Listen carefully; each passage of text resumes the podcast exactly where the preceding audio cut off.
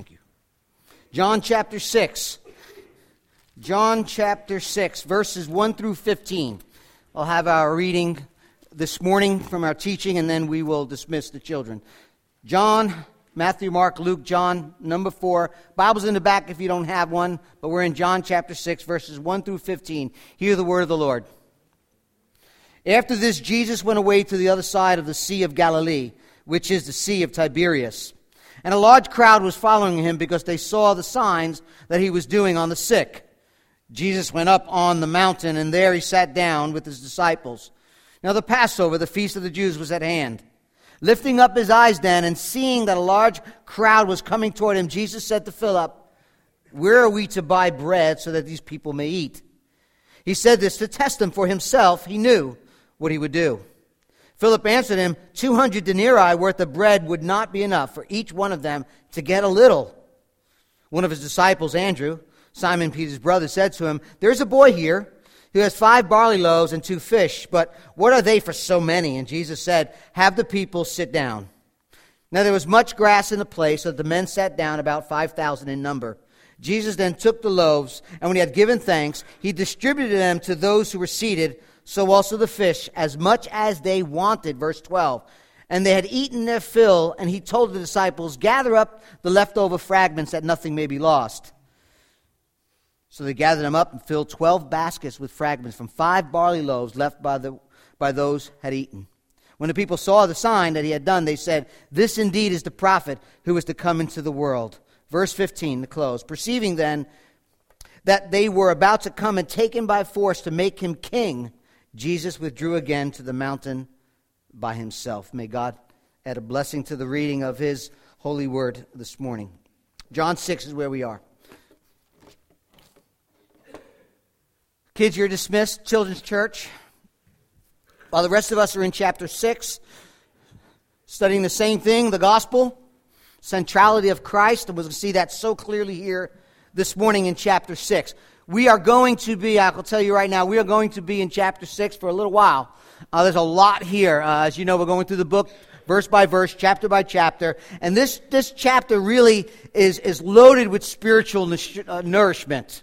Um, I, I want to take our time as we walk through this chapter, as we eat and drink and are satisfied in Christ. That's what this chapter is about.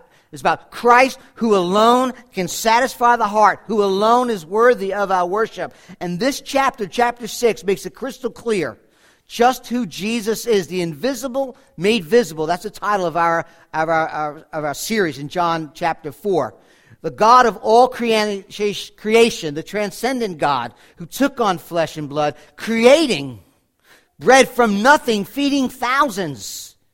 He's the all satisfying Savior. That's where we're going. I'm going to give you, I'm going to give you to you right up front. Jesus is the all satisfying Savior of the world, the true and greater Moses.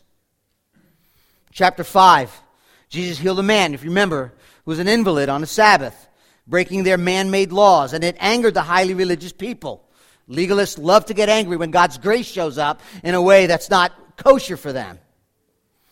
Then, in the context of this Sabbath breaking, which Jesus never really broke the Sabbath, just the laws, Jesus goes on this teaching about the coextensive, um, the coextensive activity and authority in which he has as the, as the, the, the Son of God, the, the union and, and the oneness, equality with God. Last week we went into the courtroom like basically saying, You're saying all these things about yourself being the Son of God, co equal, union, activity, authority. Where's the witness for this? And Jesus calls upon many witnesses. We saw that last week. And then in verse 37, the tables are turned. Jesus goes on the offensive and turns the table around and basically tells the religious leaders what the deal is about him being the eternal Son of God. So as we move into chapter 6, we see this very reoccurring theme going on. If been walking with us. It's a very theological theme. We're hard headed. You're welcome. You, oh, not me. Yeah? Ask the person you came with, okay? Not right now. Tell them to be honest with you. We just don't get it. We just don't get it. And the good news is, God wants us to know. That's why He gave us His Word. That's why He will give us His Spirit. to reveal truth, to illuminate our hearts. In chapter 2, Jesus tells the religious leaders, destroy this temple and it'll be raised up. They think it took 40 something years. He was talking about his body. Chapter 3, you must be born again, Nicodemus. You want to see or enter the kingdom. He's like, really? How am I going to go inside my mother's womb again? Chapter 4, Jesus comes to the Samaritan woman and says, Give me a drink. It's like, You got nothing to drink from. He said, If you knew the water what I'll give you will eternally satisfy you. She didn't get it. They come back with lunch, you remember? After they were in Samaritan town, they come back. And Jesus says, My food is to do the will of him, of him who sent me. And they're like, Did you eat something while we were gone? Right over their head. Chapter 5, an invalid gets healed. He thinks his greatest problem is walking. It's not, it was his sin. Jesus is going to feed somewhere between 10 and 15,000 people with a boy's lunch. And they're so excited that they got this walking caterer with them on the hillside. And they cling to him and want to make him king for all the wrong reasons. Totally confused. The feeding of the 5,000 men is a miracle that points to a much greater reality. It has been such a joy to read this text, to study this text this week, because what Jesus is going to do is feed people, but it's going to be more than just feeding people. He, he, rather than just giving them regular and physical bread, he wants to point to their spiritual condition and them to see who he really is. This is for sure this reoccurring thing over and over in the gospel according to John. Jesus does something, Jesus says something in the natural realm as a way to pointing to something much more important, to the spiritual reality, and people just don't get it. Been praying for us this week. Many of you will get it today. We won't walk away as some did at the end of the chapter. We'll get there in a few weeks that we run and we cling to Christ. Today, our text in chapter 6, we're going to look under it, we're going to look at the text under four headings. For those of you who think that every sermon should be a three point text, okay? There's four today. I did it on purpose. The condition of the crowd, the concerned disciples, the calculated feeding, and finally we'll end on the contrived coronation. Okay? So that's where we're going. Verse 1 condition of the crowd. After this, Jesus went away to the other side of the Sea of Galilee, which is the Sea of Tiberias. Okay? Now, the term after this is a very vague term in the Greek on purpose. John is less interested, if you read his gospel account, he's less interested in the chronological narrative and more interested in the sequences, events, as he ties them together to show us what his purpose is in writing the book. What is that, church? Where we find that? Somebody. Chapter 20. Right? Purpose of the book. We don't have to, he tells us we don't have to look for it. Jesus did many of these signs in the presence of his disciples. But these were written, this specific events were written so that you may believe that Jesus is the Messiah. He is the Son of God. Believing on him, you'll have life in his name. That's what everything's about. And here we see Jesus probably months later, maybe six to eight months, commentators are, uh, differ on that. Having left Jerusalem, where we were uh, chapter 5, went north to Galilee, and it says that he went to the other side of Galilee, the Sea of Galilee. I have a map for you today, just so we know where we're all at, okay? So, north from Jerusalem is Galilee. There's Cana, Nazareth, Tiberias, which we'll learn for a second, Capernaum, okay? Gennesaret, Bethsaida. Okay? So Jesus is here and then goes to the other side. Okay? So that, that's, that's kind of the text where we're going. So he goes to the other side of Galilee. Now, some people, like Luke, calls it Gennesaret, which is uh, a Hebrew word that means lyre or, or harp because of the shape of the Sea of Galilee. Locally, people called it the Sea of Galilee at the time of Jesus, 30, 33 AD. But, but when John wrote this, some years later, maybe 20 years later, it was commonly known as the Sea of Tiberias. You see that because in AD 22, uh, Herod Antipas founded Tiberias and named it after the emperor. So as years went on, as John you know, wrote this gospel account, years later, the name of the lake took, excuse me, the name of the town took on the name of the lake. So we call it the Sea of Galilee. Some people call it the Sea of, of Tiberias. That's why it says that in our text. John's letting you know for those that who, who've used that name. It's the same place. Jesus on the other side of the lake, east of the lake, which is more remote and populous. So Jesus, in our text, goes from the west side of the lake to the east side of the lake. He's crossing. I think it's about nine miles, I think I read this week.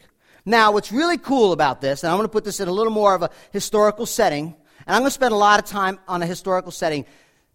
This miracle sets the stage for the whole rest of the chapter. You get this wrong, you misunderstand the setting, contextual, historical setting, you miss everything. So that's what we're going to do today. That's all we're going to do. And then we'll get into the main teaching uh, next week. We'll start next week. But really cool in this narrative is this miracle, this feeding of the 5,000, is the only miracle other than the resurrection that is written in all four gospel accounts. This miracle, the resurrection from the dead. So it's in what they call the synoptic gospels as well Matthew, Mark, and Luke. Synoptic meaning similar.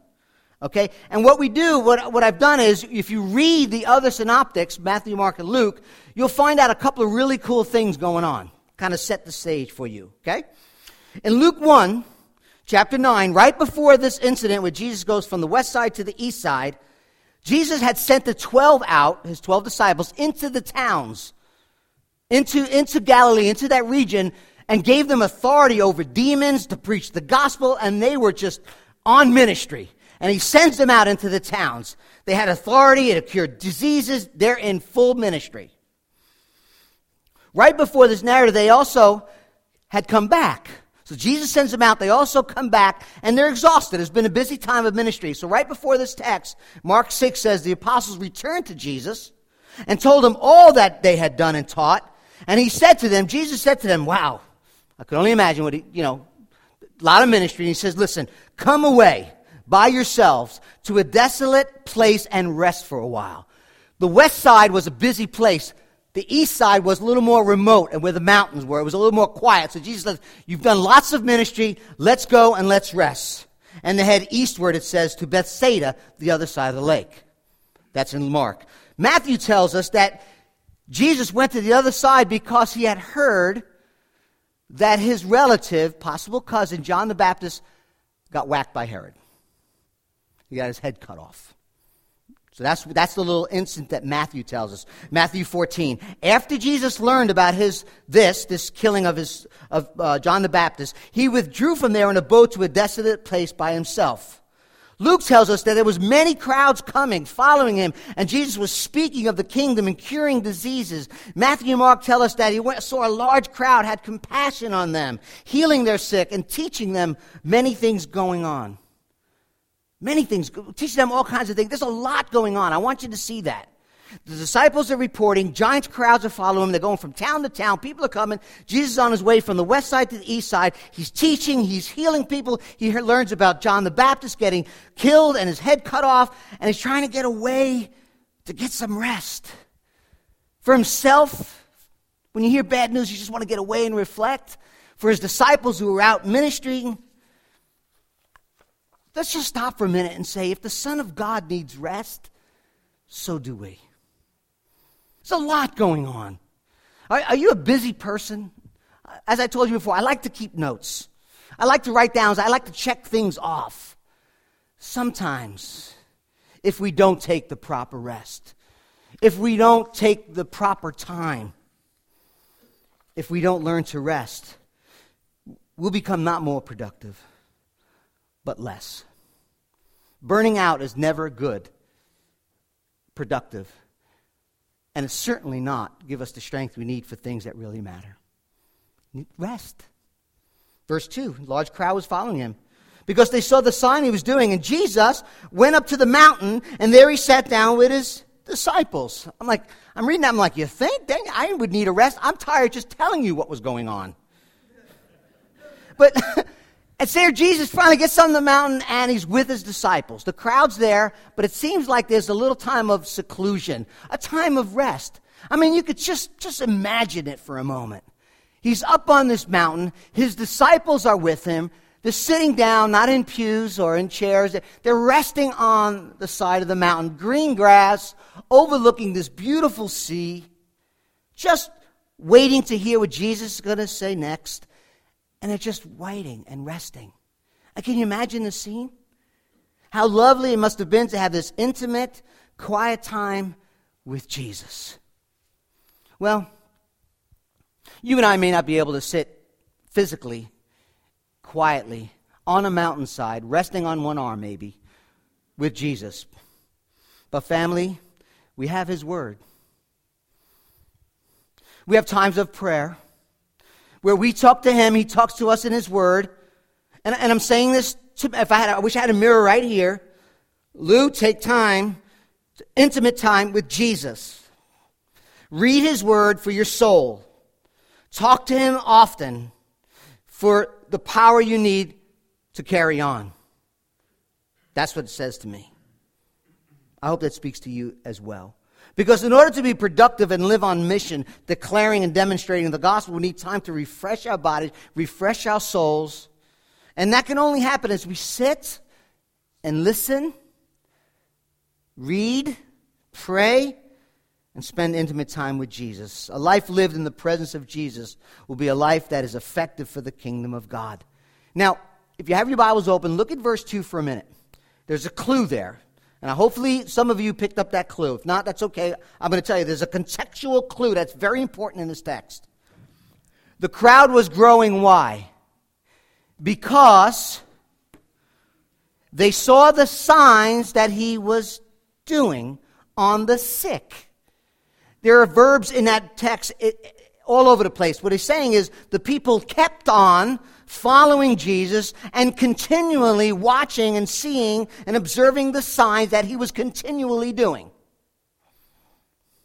That's a colossal marker for you. Mark that in your Bibles. It, it, it, should, if you've been studying with us, you should say, Yeah, we've heard that before. Right? Very important. Chapter 2. Jesus performs his miracle in Cana, turning water into wine. It says he went down to Jerusalem and there was many signs that he was doing. And then John plops in chapter 2 verse 24, but Jesus did not entrust himself to them because he knew all people. Does that sound familiar? We talked about this. The point was, he did not believe they're believing. They were following him. They were watching him. They're believing in his miracles. He did not trust himself to these spurious converts because he knew exercising faith simply in a miracle, simply on the grounds of a miracle, is dangerous to say the least. Even Nicodemus came to Jesus at night. Why? We saw the miracles you were doing. Chapter 4, do you remember? Jesus on his way back to Galilee. It says that he said there is no honor in, for a prophet in his hometown, and they welcomed him. What was that welcome? We talked about that. This welcome was not a welcome of faith in who Jesus is, it was a homeboy welcome. This is the guy that does the miracles, not the Messiah. And their reception in Cana in chapter 4, and this reception of this crowd that is gathering is simply the same thing a shallow, inquisit, excuse me, a shallow, thrill seeking, sign based curiosity. Family, they're coming to Jesus because he's useful missing the person while being enamored with the glamour, with the highlights, with the, with the, with the experiential things that Jesus was doing. That's the context here. You need to see that. The people will witness a miracle shortly, but they still don't get it. They're seeking Jesus to get stuff. They're seeking to be satisfied in the natural, in the works and the wonders of Jesus and the miracles, but they miss the most important thing, and that's the miracle worker himself. The true significance of Jesus' miracle and his, the miracle signs point to something much greater. Much greater. It, its significance has to do with him being the eternal Son of God, the Messiah. But in the midst of this, we see it over and over. In the midst of this, God and His grace, His love, His mercy, even in your own life, if you don't get it, is still pursuing you in love. He doesn't say, you know, I'm done. I'm, I, I keep teaching these people, they still don't get it. To hell with you. You see him patiently, loving, graciously pursuing and revealing himself as the ultimate bread from heaven. So, in the midst of this, this condition, this, this heart condition of the crowd, Jesus is seeking and showing himself to be their satisfaction. How often, don't answer this question, think for yourself. How often, and this is so convicting for me, how often do, do we sense and, and know and drink and eat of the ultimate satisfaction that Christ has, is for us and all that he has done and all that he is, and then go and seek satisfaction in something else the very next day. Ah. It's convicting. Verse 4. Now the Passover, the feast of the Jews, was at hand. Was at hand. Mark that in your Bibles. That's another clue. John just doesn't throw that in there for no, for no reason. The feast of the tabernacle, excuse me, the feast of the Passover is at hand. Again, it's not so much chronological as it is theological. John says the feast of the Passover is at hand. Why? What is it about? God delivering his people, you remember, from Egypt, in slavery in Egypt. He raised up Moses, recorded in Exodus. Moses went to Pharaoh demanding, let my people go so that they may worship the Lord. Pharaoh's like, You're not going. God's like, All right, sends the plagues. You know the story. The very last plague was sent. Uh, Moses, excuse me, comes into Pharaoh and says, Let my people go. He doesn't want to hear it. And God comes to Moses and says, Listen, this is what I want you to do. Take a year old lamb without blemish, kill it at midnight. Take some of the blood, pour it on the doorpost, the lintel of the houses, the frames, and I will pass through the Egypt tonight. I will strike the firstborn in the land, both man and beast, and all the gods of Egypt. I will execute judgment. Judgment time. It's judgment time. Pharaoh gave you nine chances. I've been as gracious to you as I possibly can be. It's now, it's time to pay up. Every single plague was a plague of grace, trying to get Pharaoh to wake up. What did they do that night? All the Israelites get together, they kill the lamb put the blood over, and the angel of death passes over their house that morning when everyone woke up. There was either a dead lamb or a dead boy. Because when justice comes down, it comes down on everybody. They took shelter under the lamb. You know what happens next? They leave in haste. Right? They leave in haste. They get to the Red Sea. Moses, through God's power, of course, God does it, opens up the Red Sea, and through the, through the sea they go. The sea closes and drowns all of Pharaoh's army. Then 40 years later, they're wandering, right? And during that 40 years, God's providing for them. And what does He send from heaven? Manna. And feeds them and cares for them until they enter into redeemed and liberated from slavery into Canaan. And He says, every year I want you to do this memorial. Every year, this must take place in remembrance of what had happened and took place. John mentions three Passovers in his gospel account. First one, chapter 2. And the context is Jesus being, I'm the true temple. I'm giving my life. Kill it, kill me, put me in the grave three days later. I'll rise from the dead. They didn't get it. The third time he mentions is in chapter 11. He's actually talking about his death. The second time is right here. Why? I'm not going to tell you right now. I can do that. Look at the concern. Verse 6, excuse me, verse 5b. Large crowds are coming. Jesus says to Philip, Where are we to buy bread so that these people may eat? 5,000 men, up to 15,000, considering women and children, 10, 15, we don't know exactly. He said to them to test them, for he himself knew what he would do. Now, again, from the other synoptic gospels, what we learn is that the disciples came to Jesus first before this incident that he talks to Philip. Mark chapter 6 says it was growing late. The disciples came to Jesus and said, Man, this is a desolate place. No McDonald's, there's no, you know, uh, Jersey Joe subs, which I can't wait for that to open. There's no, what's the other place over there? There's, you know, Moe's, thanks, Moe's. You know, what are we going to do? The hour is late, Jesus. Send them away. Go ahead, Jesus. Send them away to the surrounding countryside and villages, and they can buy themselves something to eat. I think it was that point when they came with the concern to Jesus. Jesus turns to Philip and he says to Philip, Where are we to buy bread? I mean, Philip's from a nearby town. Everybody's like, well, why did he talk to Philip first? You know, was Philip like the, uh, you know, the catering boss? Like, I don't know. But Philip's from Bethsaida. Well, maybe he's like, listen, you know the area. You feed him. You tell him where to go. John says it was a test. It was only a test. If it was an actual emergency, you would have been instructed where to tune in your ear for news and official information. He was testing Philip. God is a testing God. You know that? James 1, count a joy, family, when trials of different kinds, poikilos is the Greek, it means of different intensities. For the testing of your faith produces steadfastness. And let steadfastness have its full effect, that you may be complete, lacking in nothing. Unfortunately, Philip, we love you, you failed. Look at verse 7. Philip said, 200 denarii worth of bread would not even be enough for each of them to get a little.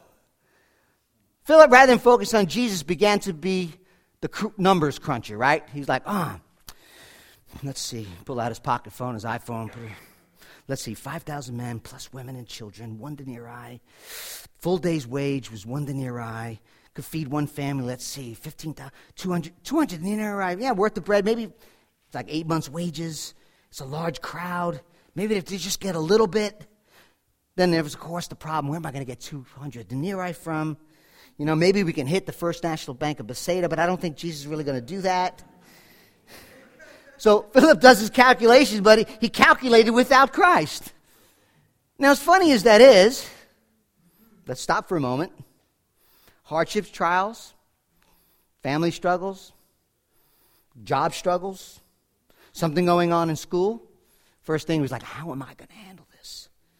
what, what am I going to do? I don't see any way around this. I don't see any way through this. I don't see anything that I'm going to do.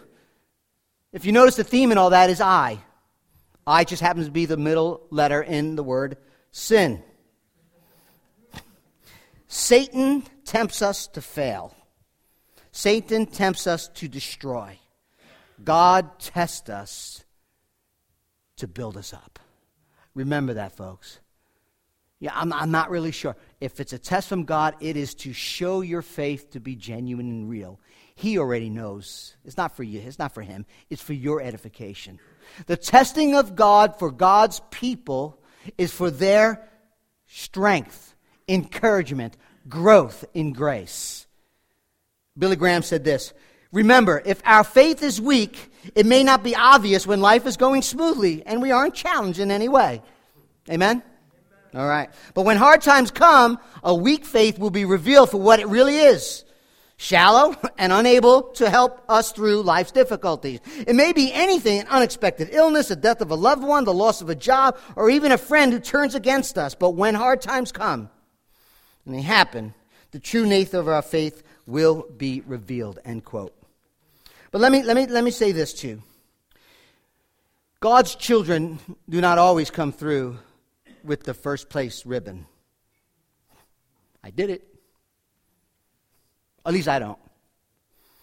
And sometimes we blow it. And sometimes God disciplines us in love. God is always good. God is always looking to encourage. God is always looking to build. Sometimes it's through discipline, but He's always good. Philip blew it. Look at verse 8. One of the disciples had to come in, and Andrew, Simon's brother, said to him, you know, Lord, there's a boy here. It's like 12,000 people. There's a boy here who has five barley loaves. My barley loaves was, is the poor man's bread back in that day, so it was poor. And two fish. But what are there so many?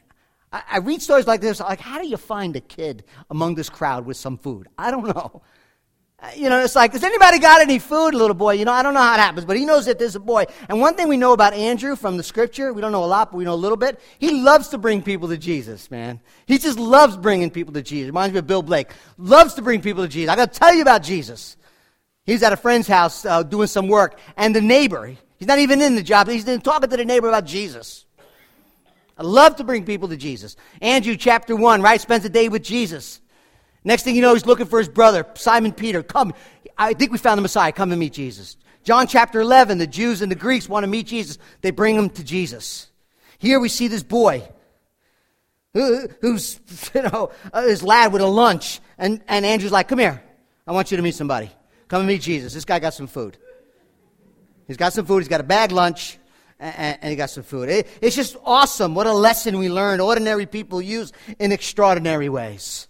It was Edward Kimball, he's a Sunday school teacher, concerned about a young lad in his class determined to talk to this rather crude young man, and went down to his shoe store, confronted him about with the gospel. He writes, he, he recalls the incident, and he says, I could never remember what exactly I said. Something about Jesus, something about his love. That was it. And he made the appeal, and the guy gave his life to Christ, and that is D.L. Moody. Became a powerful evangelist. Now, one has to ask my, I, I ask myself these questions when I read these texts. Why Andrew would even mention the boys' lunch at all? Why didn't he just say to the kid, listen, hide that food, man? There'll be a lot of hungry people around here. If they see you even eating that bread, you're done. It'll be a mob scene. Go hide, go find some place before you get killed. We have two fish and five loaves. It's like it's sort of like you're in the middle of nowhere with your friend, nowhere, and your car blows up on fire. And you turn to your friend and you go, I have a car back home. You're like, so what? I got a new car. It's parked in my driveway. Really? That's great. That does me no good whatsoever. Right now, we're in the middle of nowhere. We're walking for 100 miles. Your car back home doesn't mean nothing to me, you know? We have, two, we have five loaves and two fish. Now, we like to think that he's like, Jesus, we, we just healed many people, casting out demons, doing all this ministry. We've seen you turn water into, we've seen all this. Listen, we have five loaves and two fish. Do what you got to do because I know you can multiply this. That's what we like to think. That's what we like to think you would do, right? Like, that's what I would do. I, I, I've, seen, I've, seen, I've seen all the things he's done for two years. I mean, why don't you just bring it to Jesus and say, listen, do what you got to do, miracle worker. Like, no, we're, we're concerned, like you're concerned, uh, but, they, but, but they don't get it. They, they honestly, uh, like, they're not getting it. There's, there's the disciples that just like, we're trying to figure this stuff out. And then there's this boy who's like, you can have my lunch. Now, if you've been in Sunday school in any amount of time in your life, if you've been at 20, 30 years, there's been all kinds of stories that were told about this boy. He was a nice little boy. His mommy feed him. He's going, you know, like, none of that is true. It's not biblical. But James Montgomery Boice does a really good job, I think, at just talking a little bit about this little lad with his little lunch that is willing to offer it up to others. He says this Here was a small boy, poor and, poor and insignificant. Yet that boy did something that set him apart from all the other boys who may have been in the crowd that day. That boy gave his lunch, poor as it was, to Jesus Christ. That lunch was insignificant as it could be. Little lunch. It was as insignificant as the boy was. But the point of the story is that the insignificant from the hands of this insignificant, no, the insufficient from the hands of the insignificant became sufficient. All right? The point of the story is that the insufficient from the hands of the insignificant became sufficient and significant when placed in the hands of Jesus. That's a beautiful ending to that story right there. Great. All right, so you have the confused crowd, you got the concerned disciples, right? So they take this little boy to Jesus. And number three, look at the calculated feeding. Jesus said, verse 10, have the people sit down. Now there was much grass in that place, so the men sat down about 500 5,000 in number, okay? Mark tells us that they sat in groups of hundreds and fifties. And, and what, I, what, I, what I just want to point out to you here, I think is important, is although they didn't understand what was going on, they were like, all right, Jesus is going to do something, man. This is great. He's telling us to sit people down. Hey, everybody sit down, 550. We Got, all these groups, everybody, Jesus is going to feed everyone. I don't think that's what they were doing. But I will tell you this they obeyed. I don't know what you're doing. I have no idea what's going on. I'm not really sure what tomorrow holds for me, Lord. I don't know about this job. I don't know about this family. I don't know about my God. I don't know. But I'll do what you tell me to do. Isn't a beautiful picture? They're like, all right, Jesus said to go sit down. All right, everybody sit down. The Lord said sit down. I really don't think they knew exactly what was going to happen at that moment, but they did obey. Verse 11 Jesus takes the loaves, he gives thanks, and then he distributes to those who were seated. Maybe those who standing didn't eat. I don't know. No, I'm kidding. But everyone sat down. So he took the fish as much as they wanted. Verse 12. And when they eaten their fill, he told the disciples, gather up the leftover fragments and that nothing may be lost. So they gathered them up and filled the 12 baskets with pieces, with fragments from the five barley loaves left by those who had eaten. I love, I love the way this eyewitness testimony is revealed to us. It's so calculated two fish, five loaves, sitting 50s and hundreds, 5,000 men, everyone ate, and there was actually 12 baskets left over. Now, there's some who think, well, this, this, this can't be really a miracle. Come on, really? He took five loaves, two fish, and fed 10,000 people? Well, if you're tracking with us, he said in John 1, man, Jesus is the Word, the eternal Word, who created everything. It's right in the prologue. He takes gallons of water and goes boom, and it's wine.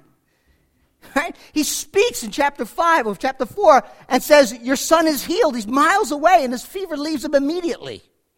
In chapter 6, he says, I am working like my father is working. If you're tracking with us, chapter 1, 2, 3, 4, and 5, and 6, and you get to this, no problem. No problem. You have to deny the rest of Scripture. Two small fish, five barley loaves, ex nihilo, which means from nothing, and produces enough food for 5,000 men. Colossians says that he is the creator of the heavens and the earth, visible and invisible. Thrones and authority and rulers, all things are created by him and for him. No problem. No problem. But some people just can't see it. I was talking to somebody earlier today. William Barclay is a commentator. He's got some really good stuff in his commentator in his comment in commentation or whatever. You know what I'm talking about. Whew. He has like wonderful things to say about the culture of that day. He gets this so wrong. This is what he says. He says, We may never know exactly what happened up on that grassy field. Maybe this was simply a sacramental meal. It could be that at this meal it was but a morsel. Got a little piece. Like the sacrament that each person receives. And that's the thrill and wonder of the presence of Jesus and the reality of God. Turn the sacramental crumb into something which richly nourished their hearts and souls, end quote. that's, a, that's even a better miracle, I think. Two small fish, everyone gets a bite. Five loaves, and everyone gets a, piece of wafer, and there's 12 baskets left over. he, he goes on to say, or the real miracle, not the feeding, the real miracle is that Jesus took the boys, the boy gave him his two fish, five loaves, and basically said to everybody, This boy is sharing. And then everyone under their cloak pulled out their food. They were hiding it. That's what it says in the commentary. And the real miracle is they became sharers of food. Jesus took the bread looked up to heaven in a form of Jewish thanksgiving with normal prayers of that day. Blessed art thou, O Lord our God, King of the universe, who brings forth bread from the earth. And then he distributed the bread with everyone who was seated, and everyone, including the children, the women, and the men, tummies were filled. Period. They were completely satisfied. Verse 12 food left over. He says, Gather up the food. Okay? Dr. D.A. Carson does lectures on John. He's one of the most profound and, and well known New Testament scholars. He's awesome, D.A. Carson. He gives five questions. I want to give this to you because this is really important. He gives us five questions so that you and I could jump into the context historically. So you and I could go to that mountaintop, that you and I can go to Palestine, to Galilee, and really understand what it means to give bread to people. Okay, following me? This is really important, and this text is going to be important for the rest of the chapter. Let me just give you five questions. When he gave them, and I, and I listened to them, I thought, this is something we need to understand, okay? Contextually, historically, context, bread. Here's the five questions. Number one, if you ask a five year old, a three year old in Western America, in our revolutionized culture, and if you said to them, Where does food come from? they would say, ShopRite, Price Chopper, Hannaford, comes in plastic in boxes. That's where food comes from. Most people would say that. Maybe there's some farming country they would say we understand animals and plants, but by and large, little children think we go to the store and we buy food. Number two, what's the staple food of cultures? In America, there's a multicultural thing going on. I don't know if we could say what, but if you're in Italy, you're going to Ireland, there's some cultures today, and especially back then, it was beef and potatoes. It was pasta and red sauce. You know, there's a staple food that we don't understand. Number three, what happens to the food, bread, food in our here in America, if there's a catastrophic event somewhere, the prices go up. You're like, wow, oranges, wow, it tripled in price. Yeah, they flew them in not from Florida, they got them from Spain or somewhere else. Prices go up. There's been a major flood, a major catastrophe, you know, whatever it is, that's what happens when we run out of stuff. Number four, why do we work? Most people say, well, I got a car, I got a home. Not many of us will say, I work because if I don't work, I won't eat. But in that day, 80% of your wages, a day's wages, 80% of that day's wages went to food. You don't work, you don't eat, you die. In fact, if you missed a week, you're in trouble. You're in trouble. And lastly, last question to get this idea about what food was and bread, particularly back then. What's your favorite snack food? Popcorn. Now you know something about me. For millions and billions of people throughout history, no such thing. No such thing. Incoherent to them. They don't have it like that. They're, they're concerned about getting through the day with what they need to raise their family for the day. They're working to feed them for the day. That's why they work. Now, I'm not trying to say we can't have snack food. Don't get me wrong. I'm going to have my popcorn tonight. But for them, the question is you know, for us, we need to understand that this, this idea of food, where people were poor, where their staple diet was fish and bread, that if they did not eat, excuse me, they did not work or they did not have bread, they would die. You think of bread, you think of Wonder Bread. I do. Maybe when you were a kid, you had bologna sandwiches, you know, whatever. When you were a kid, you had the Wonder Bread with the different colors on it. Sometimes when I think of bread, I think of New York City because there's no bread like it in the entire universe. You go to bread like 9 grain, 12 grain, 8 grain. You go to Subway, you're like, all right, you got all these breads. It wasn't that way in the first century. Fish and bread. That's it. That's it. You don't eat, excuse me, you don't have bread, you die. The word bread, then, I want you to understand is When you see bread, think of life. Think of if I don't have it, I can't feed my family. It's the staple, it's what they ate. And without it, we think sandwich, they think life and death. That will change us and the way we see this miracle. Okay? And the whole chapter. But for now, Jesus fills and satisfies their physical hunger. They, the very thing they need to sustain life was given them to them freely. 80% of their day's wages was given to them without lifting a finger. So much so that 12 baskets left over. What was started, what had started in the beginning of this miracle, there was more left at the very end. Now, a lot of people make a big thing about being 12 baskets. 12 is a sign of Israel, the 12 tribe, 12, I don't know. I, am very careful with using numbers like that. Could be like one basket for each disciple for tomorrow, I don't know. But one thing I know James Taylor said this, James Hudson Taylor said this God's work done in God's way will never lack God's supply. God's work in God's way will never lack God's supply. There is enough for the purposes of the gospel. There is enough for us to live on mission, to demonstrate and declare the gospel. There is enough. Okay, so let's go to our last point, verse 14. We'll close. When the people saw the sign, wow, look at this caterer. Gave us what we need to live. Man, they said, This is the prophet. This has got to be that prophet who has come into the world. The sign was enough for them to say, We're waiting on this prophet. He's from Deuteronomy 18. Moses prophesies and says, The Lord your God will give you, will raise up for you a prophet like me, Moses says, among you from your brothers. Listen to him. We've got the prophet, the very prophet. And Jesus like, uh, yeah, I'm that prophet, but not what you think I am. I know you see the miraculous provision of food, and I know it reminds you of Moses and manna. This giant, beautiful, creative, out of nothing food. I know you're waiting for this prophet, but I, for you, it's just still about feeding your bellies.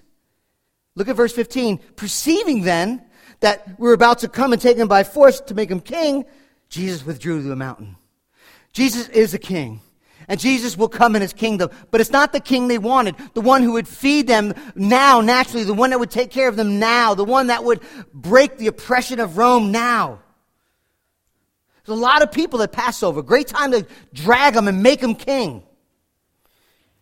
There was this nationalistic zeal to make him king. He would say, I will rush I will bring in my kingdom, but my kingdom is not of this world, he tells Pilate. My kingdom is not of this world. And making him king is where we started from the beginning. Lord, you're the prophet, you're the king. Come to your throne, earthly throne. You are very useful to us. We can use you. We can use you to overthrow. We can use you. We want you to be a king now. That's, that is what the prosperity gospel is. I take my appetites, I take my desires, and then I add Jesus to it. And it gives me everything I want. That's not the gospel. The crowd thought and declared, You're the king. Jesus, you healed the sick, you filled out tummy, you must be the Messiah. Come and take us as your king. Using him for what he can give you, not seeing him for how beautiful he is. We take him and we say, Make my family better, make my job better, make my stress better, make my situations better. Change the circumstance. What Jesus wants to do this morning as we close is to change your appetite. You hear that? To change your appetite. Seeking first and foremost His beauty, His glory, His calculable worth and value in Himself. So, why the Passover mentioned? We started that too. See, the miracle feeding of the 5,000 triggers the discourse, the, the talking, the teaching concerning the bread of life. It, it was the Passover, the escape from slavery, that Moses gave them bread, the giving of manna. Jesus, the true and better Moses, he is the true and better sacrifice. He is the Lamb of God who takes away the sins of the world. He is the true and better deliverer and redeemer who delivers us from sin, death, and hell and offers us satisfying bread, eternally satisfying bread. Not from starvation of empty bellies, but from eternal destruction. And he offers us eternal life. See, Jesus did not come into the world simply to make bread, but to be the all satisfying bread for us for our souls. He is the lamb that was slain. He cares about us physically, He cares about our needs, but infinitely more about our desolate souls. And although we are dead in our sins, we are unable to come to the banquet feast. He gives us anyway what we need. Drop down to verse 51 and we shall close right now. The bread that I give you for the life of the world is my flesh when he gives us his flesh on the cross, he becomes bread, all nourishing, all satisfying life for the believers. Do you come to Jesus because he's useful, or are you coming to Jesus because he's beautiful? Are you coming to Jesus to change your circumstances, or you come to Jesus to change your heart? Are you more concerned about your appetites and getting your things done? Are you coming to Jesus and saying, You're the King of Kings, Lord of Lords? You are enough. That's what this text is saying. Father,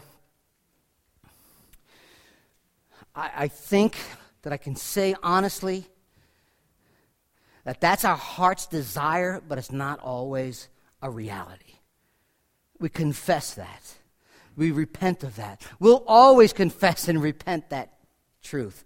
But Father, we pray that as we eat of the bread, the all satisfying reality of who Jesus is and all that he has accomplished on the cross, Father, we pray that the earthly desires, the earthly, we just sang it a moment ago, our earthly things will just fade away and we'll cling to you.